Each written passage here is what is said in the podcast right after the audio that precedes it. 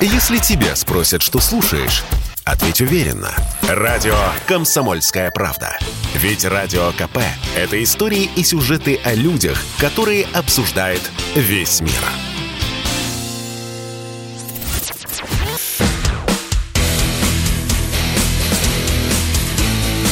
Программа с непримиримой позицией.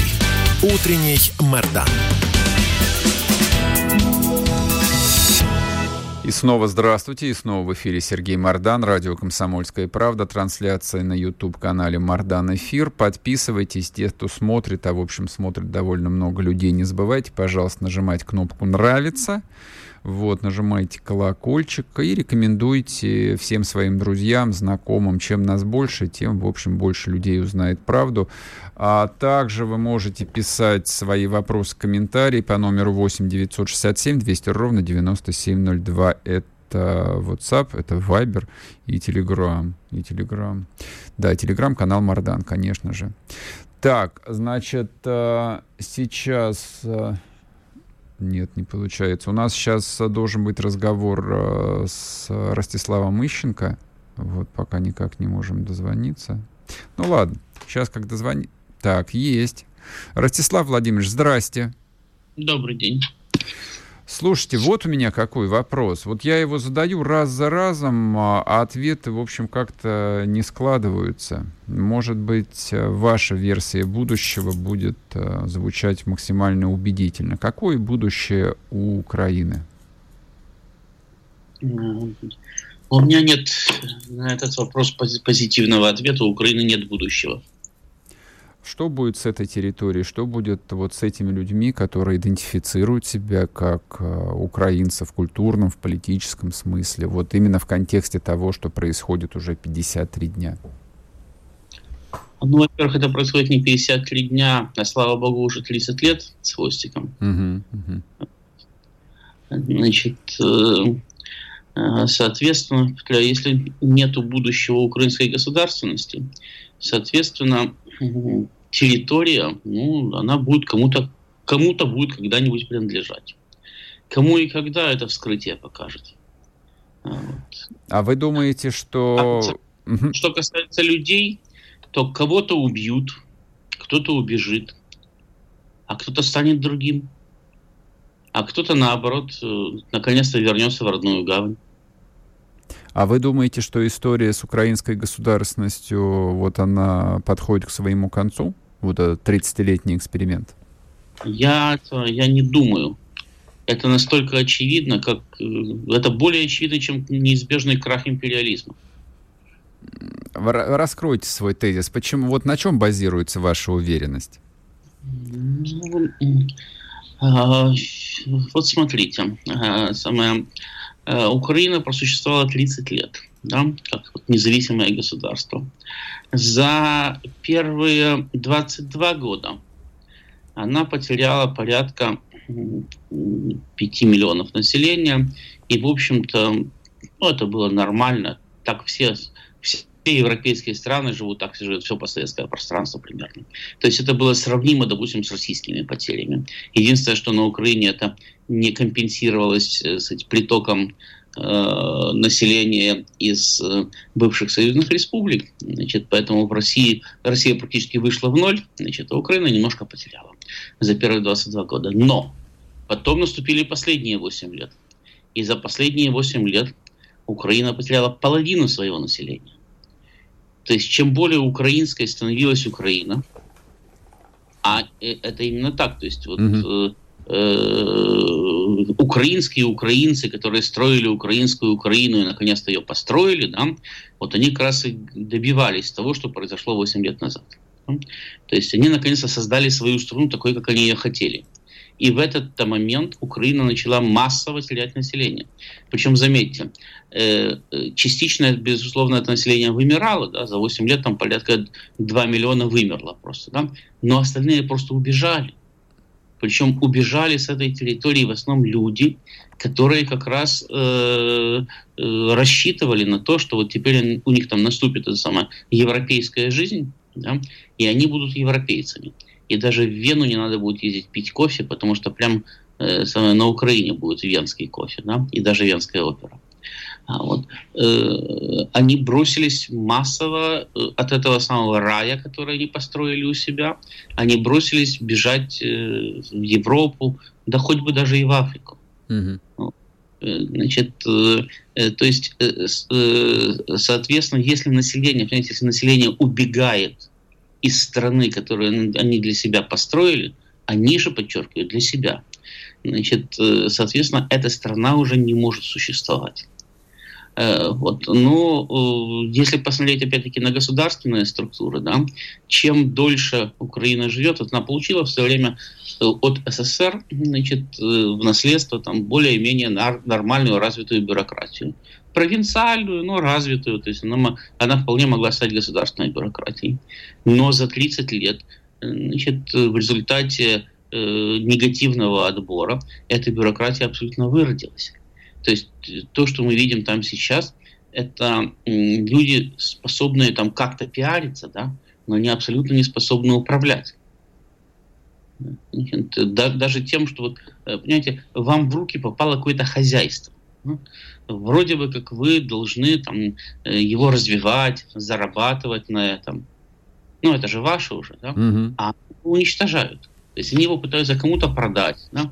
Вот как мне там, э, я буквально вчера встречался э, со своим приятелем, да, и он говорит, я еще когда приезжал там к своим родственникам на Украину чуть ли не 10 лет назад и спрашивал у них, а зачем вам в ЕС?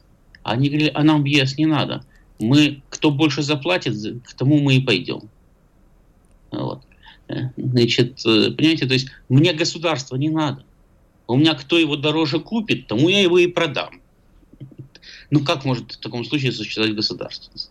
И самое главное, что ведь это же идея, вот вы посмотрите там на, самое, на э, там, всякие там комиксы, да, на, на всю пропаганду, которая, допустим, даже до 2014 года велась, почему Украине надо в ЕС.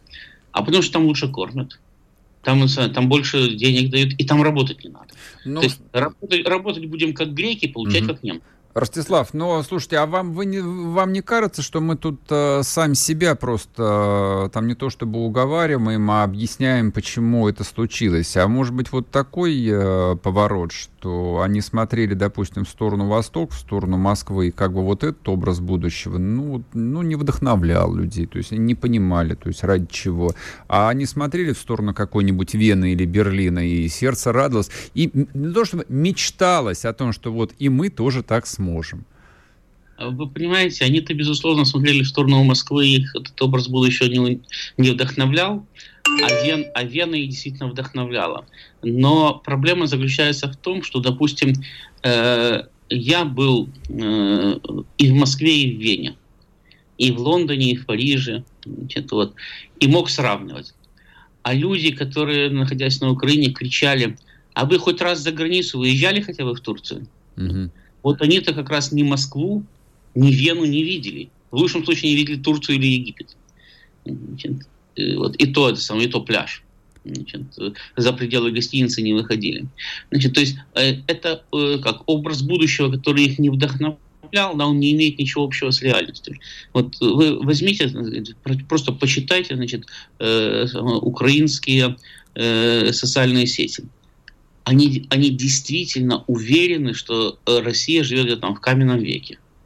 Э, значит, э, вот эта вот и идея, да, что там, самом, в России в туалет ходят в дырку в полу, да, она просто самая, абсолютно э, по этим самым, по всем э, украинским социальным сетям, значит, не просто распространена, это общее место. Точно так же, как вот утром солнце восходит, да, а вечером заходит. Угу. Это не оспаривается, это даже не обсуждается. И, и когда говорят, ну послушайте, ну посмотрите, а вот Москва, да, говорят, ну ладно, ну Москва же не вся Россия, да. При том, что понятно, что Киев не вся Украина, да, Москва не вся Россия, Лондон не вся Англия, там, да, это естественно всегда в столице лучше, там, где-то там, в столице больше театров, да, в столице находится государственная власть, в столице больше платят. Брюссель это тоже не вся Европа и Страсбург. Там находятся самые э, европейские структуры, да, это очень дорогие города, кстати, не всегда хорошие для жизни, но дорогие очень, да, вот. Но это не вся Европа. Значит, э, э, тем, тем не менее, у, у, у вот у среднего украинца, представление о России это, ну, там, там не знаю, там тайга. Да? Вот, угу. Они не случайно говорили, нам не, нам не надо в таежный союз. Да? Вот мы, мы не хотим в таежный союз, мы хотим в европейский. Потому что, когда им говорили, так смотрите, вот таможенный союз, вам же удобно, да, красиво, хорошо, вы же на этом деле заработаете. Нет, говорят, мы в таежный не хотим. То есть да, даже, даже в этом плане, в плане вот терминологии, да, э, того, что э, как они сами себе придумывали название, да, значит, они э, изначально строили вот такой вот негативный, самый негативный образ. Мы там не были, но мы знаем. Угу. Понимаете, вот э, э, когда-то, где-то пару лет назад, э, какой-то украинский блогер приехал в Москву, э, и э, вел отсюда сам репортаж. Понимаете, этот человек, да, он попал в другой мир, он вдруг увидел э, самую лампу Алладина, значит, он ее потер, да, перед ним возник э, джин и построил ему сказочный дворец. Он, у него действительно как восторг фонтанировал, он не понимал, куда он попал. Он думал, что он сейчас приедет в какую-то там он, самую страшную, э, самую разрушенную самую провинцию, да, значит, а вдруг он попал в европейский город, так я везде был и нигде такого не видел. Понимаете? И когда, знаю, когда э, э, европейцы, американцы... Ростислав Иванович, я вас на полслова, пере, на полслова перебью. Мы сейчас уйдем на короткие новости, вернемся. Спорткп.ру О спорте, как о жизни.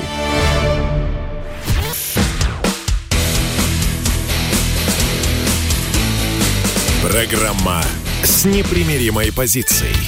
Утренний Мордан.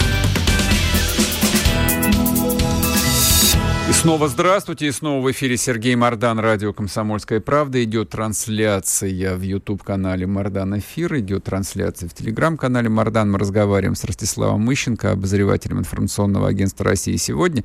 Ростислав Владимирович, я вот знаете, а, что у вас хотел бы спросить? Ну, а, вот мы сейчас вам, с вами обсуждаем события, которые кажутся вот даже мне чем-то таким далеким-далеким прошлым. Что там было, господи, там 8 лет назад? Что было год назад уже кажется чем-то нереальным.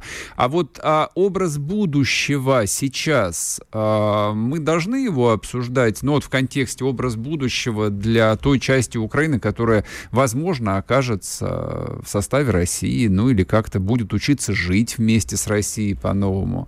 Или все это обнулено и неважно теперь? Ну, понимаете, до этого будущего еще надо дожить. Это правда.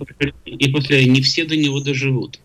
Э, потому что, знаете, вот когда-то там, я, я уж не помню, как этого художника значит, зовут, да, он э, любил рисовать э, там, разрушенные города, Нью-Йорк, Москву, Киев там, и так далее.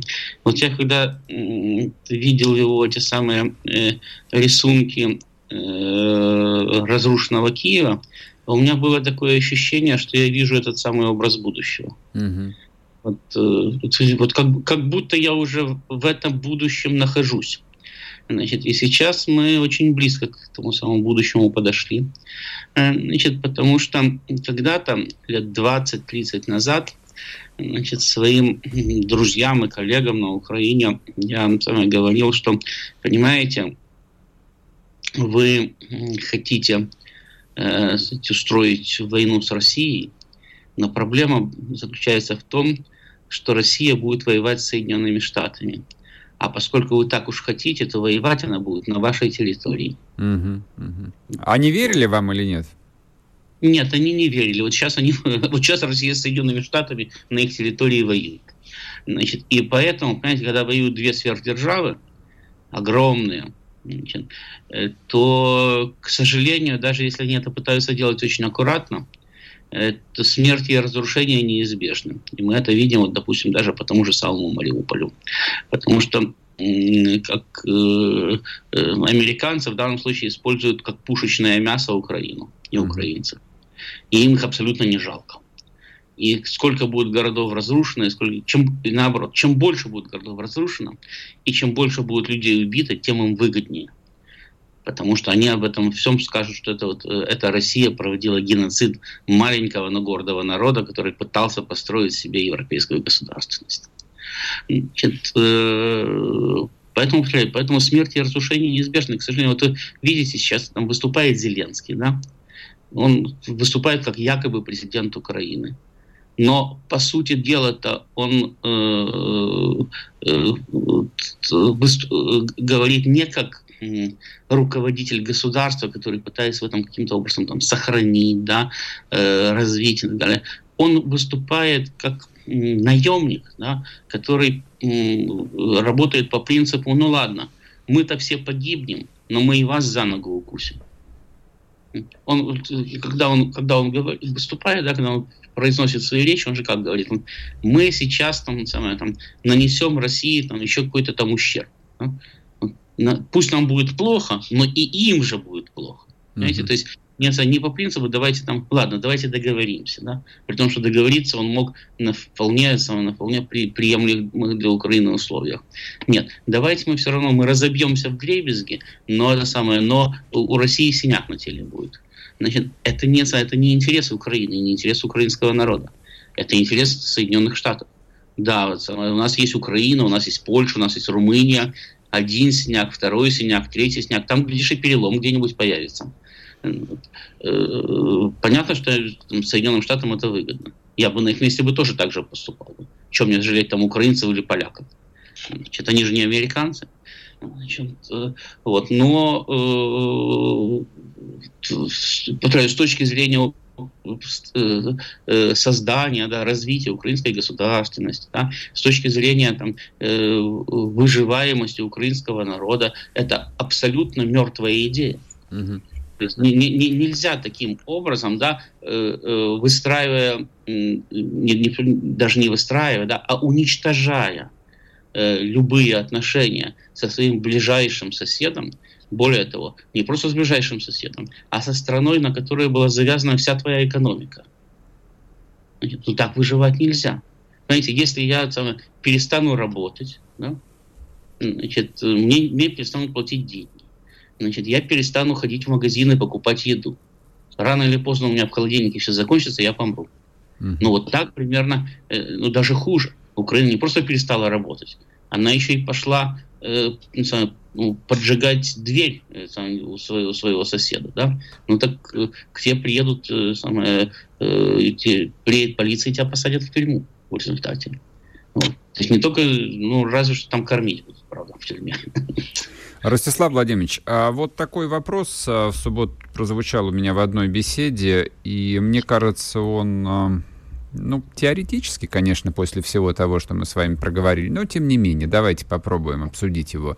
А, тут спрашивают а, люди, и, ну и в контексте Медведчука тоже, а вот а, на Украине остались ли пророссийские политики, пророссийские силы, ну причем часть людей просто там теоретизируют, а, вот там разговаривая о каком-то будущем, а часть людей имеет в виду организацию гражданско-военных администраций на освобожденных территориях. И, соответственно, задают вопрос, а вот а из кого рекрутировать людей, которые этими территориями должны управлять? Вот вы как думаете? Откуда возьмутся нормальные люди? Ну, во-первых, нормальные люди есть везде, да. Российские силы есть даже в Соединенных Штатах, во Франции, в Великобритании, не только на Украине. Значит, э, другое дело, что этим нормальным людям сейчас очень тяжело. А, вот. И я, честно говоря, даже не знаю, можно ли из них без э, своего рода адаптации э, рекрутировать потом эти самые военно-гражданские администрации. Э, просто они сейчас настолько унижены и оскорблены, значит, они находятся в таком состоянии. У меня буквально недавно я просто стоял, слушал позавчера, как моя супруга разговаривала с э, женщиной из Одессы. И вот та буквально кричала, то есть она рыдала в трубку угу. и кричала. То есть это была истерика. Она говорила э, так примерно, спасите нас, но мы сами очень боимся. Угу, Значит, угу. А, а нас ни в коем случае не надо ничего говорить, ничего делать не надо, но спасите нас. Но мы очень боимся, потому что у нас полно военных, значит, нас преследуют, нас убивают там, и так далее. То есть ну, вы понимаете, что люди, которые находятся вот в таком вот э, неуравновешенном состоянии, да, они не могут прямо завтра прийти и начать нормально управлять, потому что у многих будет самое э, в первую очередь на первом плане находится чувство мести. Угу. Да? да, да, кстати, да, очевидно, такая, в общем, очевидная вещь. То есть я уже не говорю о том, что далеко не все из тех, кто настроен по-российски, да, они э, там э, имеют опыт работы или государственного управления, да. Ну, кто-то там булочками торговал, кто-то в школе преподавал там и так далее. Но это не значит, что этот человек обязательно может после этого работать там даже в районной администрации. Ну, ну, допустим, даже те, кто потенциально может это делать, они, э, они очень сильно унижены и оскорблены. И поэтому э, может э, последовать ответная реакция. Так что их еще надо, сам, надо к нормальной жизни адаптировать. Они, надо понимать, что они 8 лет они провели фактически как, как евреи в гетто. Вот, я могу сказать, что я когда 21 февраля 2014 года значит, въезжал из России на Украину, у меня было полное ощущение еврея, въезжающего в Рейх. Угу. Значит, я понимаю, как себя чувствуют люди, которые там прожили 8 лет. Значит, э, поэтому э, это, это очень как, тяжелая, да, тяжелая проблема, тяжелый вопрос. Значит, там, безусловно, есть самые порядочные значит, и приличные люди, но не факт, что их можно сразу же использовать в качестве местных управленцев. А скажите, пожалуйста, ну а вот э, там из опыта 14-15 года э, просто брать действующих, допустим, оставшихся украинских бюрократов или украинских э, полицейских, э, перевешивать им шевроны и типа идите служить новой власти. Это вообще работает или, или это еще более опасно, как вы думаете? Ну, знаете, судя по тому, что происходит сейчас на освобожденных территориях, частично работает. Угу. У нас 30 секунд до перерыва. Да, частично работает. Только надо понимать, что есть э, идейные нацисты. Угу, угу. Их, безусловно, надо отправлять в тюрьму. Значит, а есть просто люди, которые служат любой власти. Которым просто нужно жить и кормить семью. Большая часть людей просто служит любой власти. Власти меняются, а люди живут. Угу. Поэтому, да, безусловно, частично можно использовать. Ладно, посмотрим. Это, конечно же, будет, в общем, наверное, следующим этапом происходящих событий. Будем за этим наблюдать. Спасибо вам большое. Ростислав Ищенко был с нами, обозреватель информационного агентства России сегодня. Не знаю, удалось ли нам с Ростиславом Владимировичем внести хоть какую-то ясность происходящей. Просто события настолько масштабные, настолько сложные, что я боюсь, ясность появится, конечно, у всех у нас чуть попозже. Но будем об этом говорить. Радио «Комсомольская правда». Мы быстрее телеграм-каналов.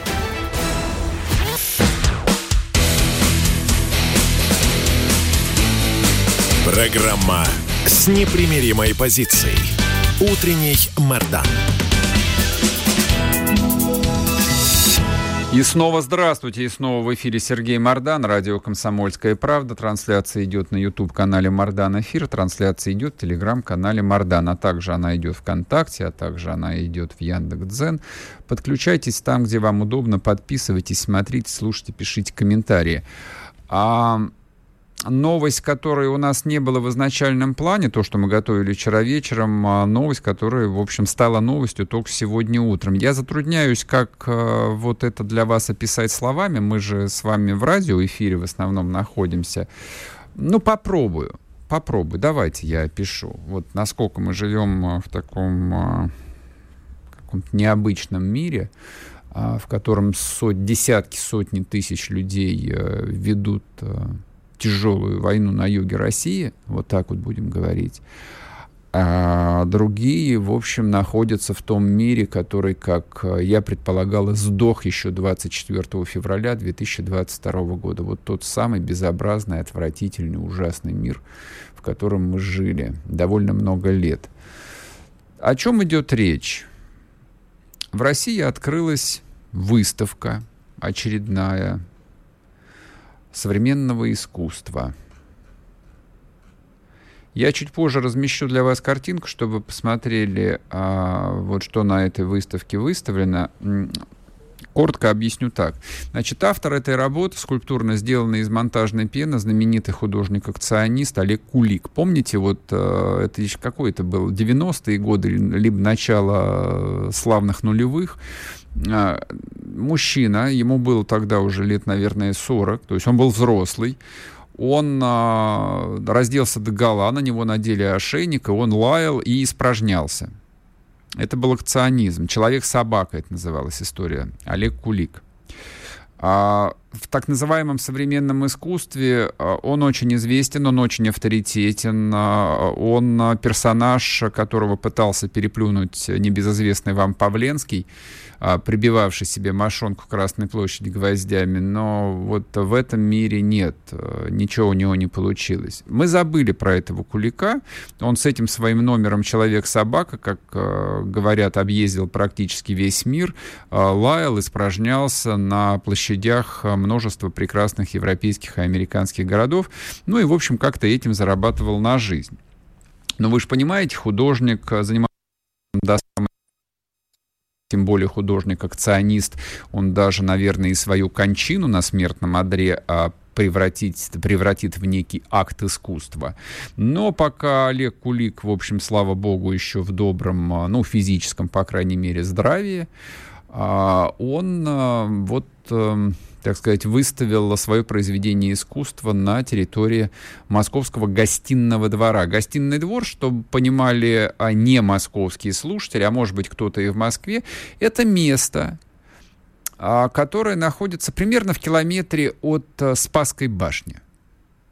Оно находится прямо на улице Ильинка, там, где находится администрация президента, там, где находится Минфин, там много находится уважаемых структур вот в этом квартале. Там же находится ГУМ, вот. Чуть дальше, если пройти, вы наткнетесь на собор Василия Блаженного, а дальше за Василием Блаженным будут э, Спасские ворота, из которых на парадах выезжает э, значит, э, командующий, министр.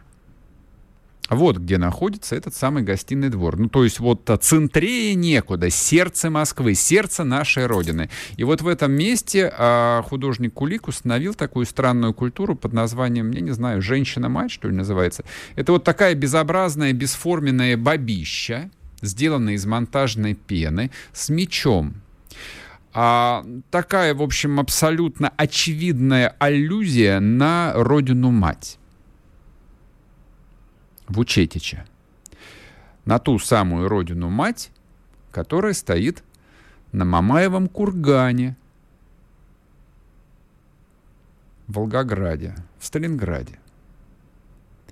Вот этот вот Олег Кулик сделал такую скульптуру, напоминающую родину-мать Вучетича. И вот эту вот безобразную бабищу с мечом, ее поддерживают какие-то такие же вот уродцы, тянут ее стропами – вот эта вот э, скульптура, она сейчас стоит примерно в 800 метрах от Кремля. От Кремля, я подчеркиваю. Как это может быть? Не спрашивайте меня, я понятия не имею, как это может быть. У меня нету ответа простого, как это может быть. То есть это не то, чтобы вот некая частная территория. Вот, ну, в конце концов, там на своих шестисотках я могу сделать э, какую угодно скульптуру из монтажной пены, из глины или из говна. На своих шестисотках, по идее, там ты можешь э, сам выражаться как угодно, но опять-таки даже на шестисотках, если они не закрыты шестиметровым забором, а видны, допустим, с улицы, ты можешь попасть под действие Уголовного кодекса. Ну, допустим, там за пропаганду какого-нибудь запрещенного государства или чего-нибудь э, подобного. Нет же ведь никаких иллюзий на этот счет. Это происходит на территории э, муниципального предприятия. Ну, во-первых, гостиный двор это памятник архитектуры, и, соответственно, он может находиться исключительно в государственной собственности. Управляет им частная компания, Я чуть попозже распишу эту историю у себя в телеграм-канале подробно. Узнаете, кто этой компанией управляет, что это за человек, откуда он взял. Славный человек, много десятилетий зарабатывает на жизнь в городе Москве. Вот. А организатор вот самой этой выставки тоже славный человек, тоже известный. Много лет руководил он э, домом художника ЦДХ, который на Крымском валу, Центральный дом художника – пытался поучаствовать в его приватизации, не получилось. Но вот из э, арт-бизнеса человек не ушел, зарабатывает на современном искусстве. Я, в принципе, не против честно говоря, то есть я не вижу ничего плохого в том, чтобы зарабатывать и на современном искусстве. Оно мне даже там, ну, интересно. То есть я с любопытством могу посмотреть. А единственное, всему время и всему место. И есть, конечно, некоторые вещи, за которые может прилететь. Хорошо, если может прилететь только решением суда.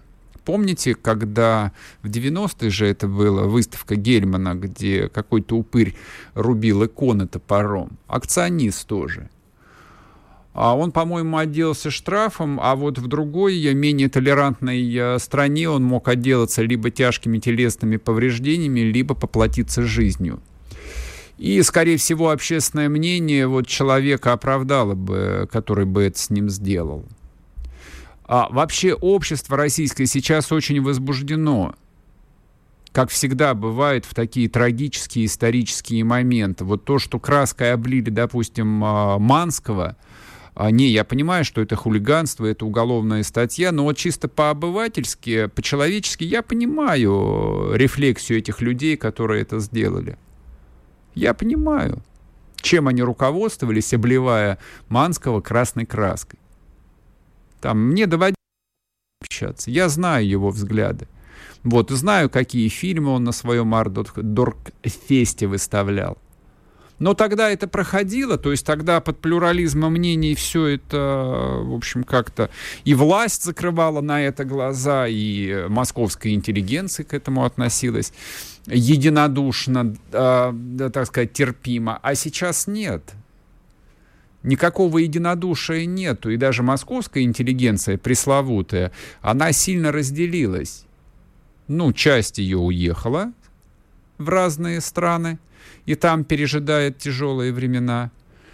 Часть сидит здесь и, в общем, тихо и в основном молча ненавидит все происходящее, но большая часть этой самой московской, даже московской интеллигенции, она, конечно же, вместе со всей остальной Россией, вместе с народом. И считает, что в то время, когда русские солдаты проливают кровь, в буквальном смысле, в буквальном смысле. А вот подобного рода акционизм, где мерзавец, точнее не мерзавец, где мерзавцы насмехаются, издеваются над национальным символом, а Родина-Мать — это один из главных национальных символов русского народа, Я даже не знаю. Я даже не знаю. То есть, что, по идее, вот должно было бы произойти на этой выставке, окажись там, а, ну, какие-нибудь э, э, несдержанные люди. Мне кажется, этот вопрос нужно задавать тем людям, которые эту выставку организовывали, тем людям, которые предоставляли помещение, тем людям, которые, в общем, ставили визы на разрешительных документах. Там наверняка официальные лица приходили на открытие этой выставки. Ну, в общем, все это предмет очень большого разбирательства, который, которое должно закончиться уголовными делами, с моей точки зрения. А вот чем закончится, мы будем за этим следить все непременно.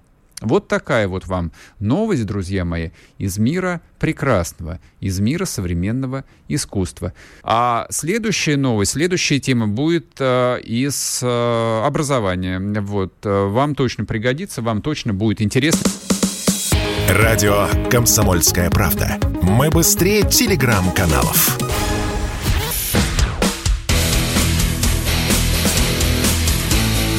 Программа с непримиримой позицией. Утренний Мордан. И снова здравствуйте, и снова в эфире Сергей Мордан, радио «Комсомольская правда». Как я и обещал, у нас э, сейчас будет тема из области образования. А, Россию отстранили от участия в работе группы сопровождения Болонского процесса а также прервано членство России и в любых группах и органах единого европейского пространства высшего образования. Это, так сказать, звучит э, официальная часть темы. А неофициальная часть темы, вот то, что можно изложить понятным и простым русским языком, выглядит следующим образом. В 2003 году Россия, а, значит, в России вступил в силу так называемый Болонский процесс. И у нас вместо вот старых, добрых, понятных всем дипломов просто о высшем образовании, про которые, в общем, люди постарше знают, появилась а, тема про бакалавриат и магистратура ну, людям моего поколения и тем, кто старше, по-моему, до конца это так и не стало понятно, зачем было плодить сущности и чем это отличается от того, что проще. Люди молодые относятся к этому достаточно лояльно и понимают. Э, ну вот у меня с тех пор, с 2003 года, остался только один вопрос.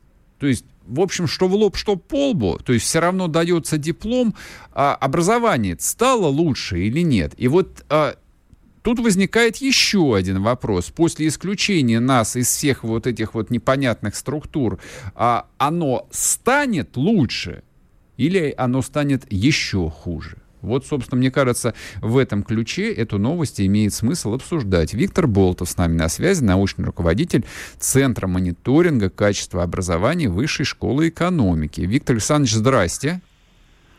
Здравствуйте. Для слушателей наших э, вот еще проанонсирую вас о том, что вы были одним из создателей Федеральной службы по надзору в сфере образования и науки, а до этого работали первым заместителем министра образования Российской Федерации.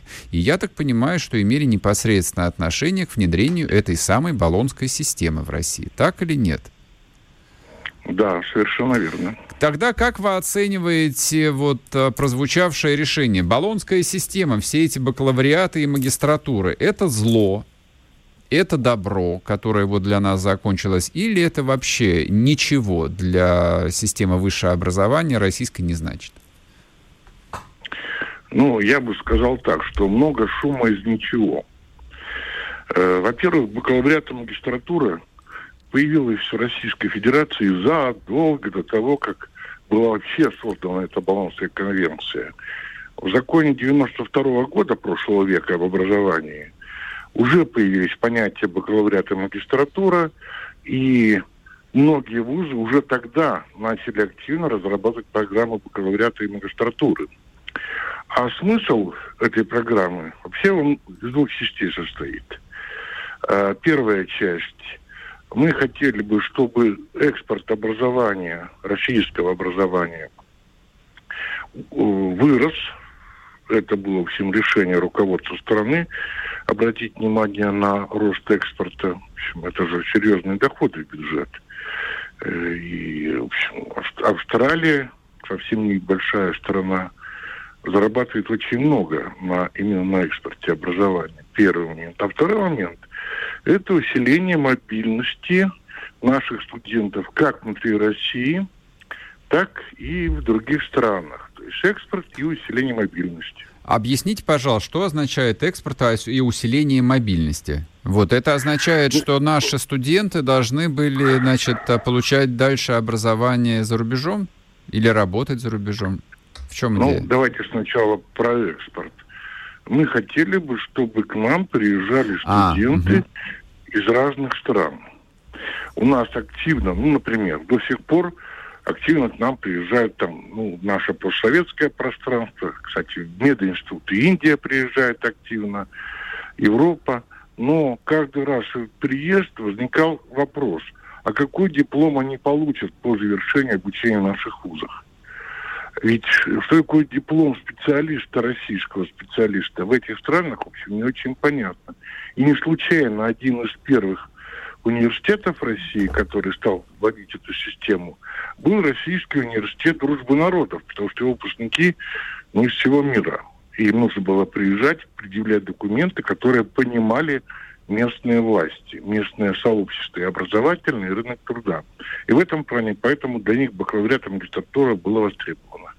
А что касается мобильности, ну, смотрите, э, ну вот сейчас, сегодняшним дням, э, так называемые открытые онлайн-курсы, которые активно в России работают и ну, раньше мы активно использовались зарубежными курсами, сейчас будем российскими использоваться.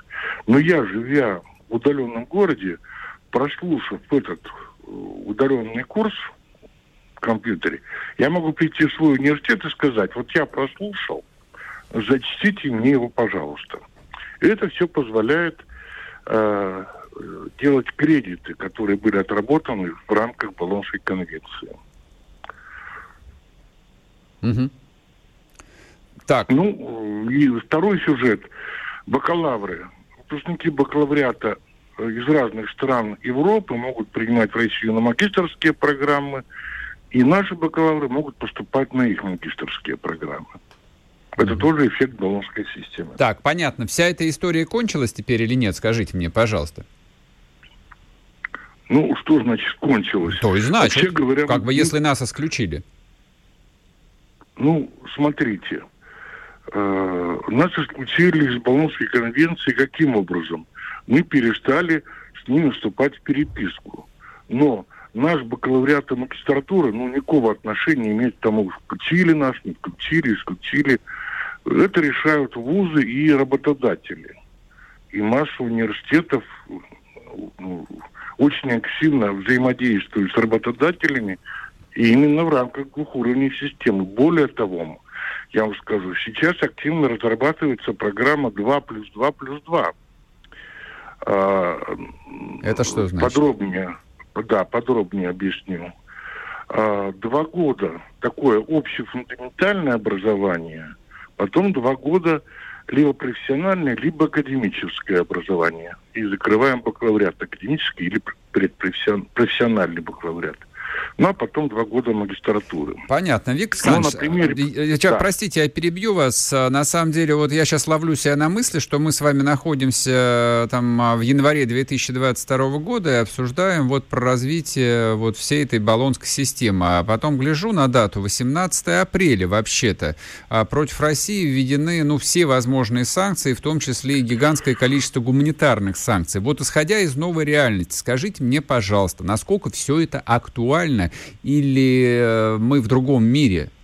Просто там до конца, может, не осознаем еще, что мы в другом мире. Там экспорт, импорт, образование, студенты, связи с университетами. Нет, подождите. Ну, внутри России, извините меня, мы работаем прежде всего, наша система высшего образования, на российский рынок труда и удовлетворение образовательных потребностей э, нашей молодежи включили нас Болонскую, выключили из нее, какое-то отношение имеет к тому, что мы делаем. В январе или в феврале мы продолжаем работать на нашу молодежь и наш рынок труда. Мобильность за другие страны безусловно уменьшится. Безусловно уменьшится, исходя из современных ситуаций. Ну, значит, ну, так оно будет. Ну, так, в таком случае, а зачем, э, то есть, вот вы, вы меня извините, как бы, вот если для нас фактически опускается железный занавес, причем такой двухсторонний.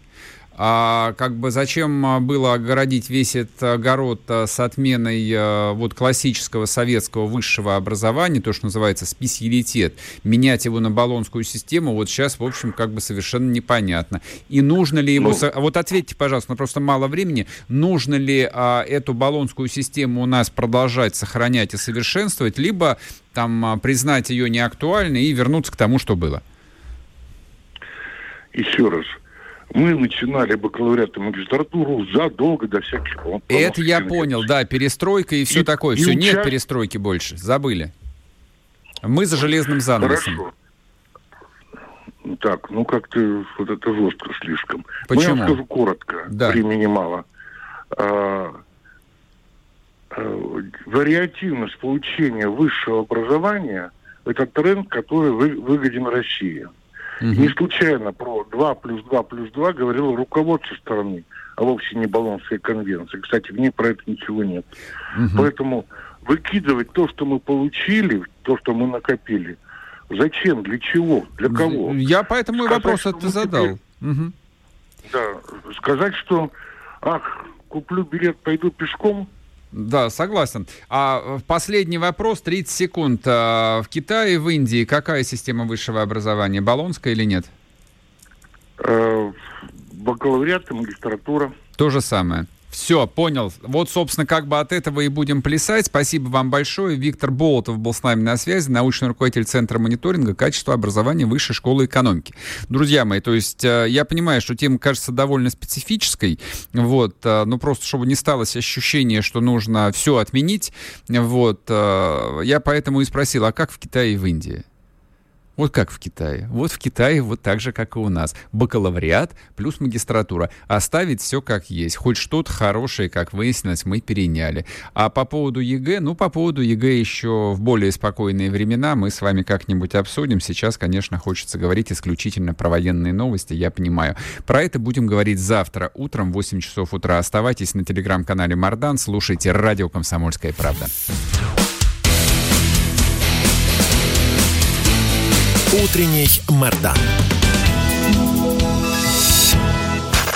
Если тебя спросят, что слушаешь, ответь уверенно. Радио «Комсомольская правда». Ведь Радио КП – это самая топовая информация о потребительском рынке, инвестициях и экономических трендах.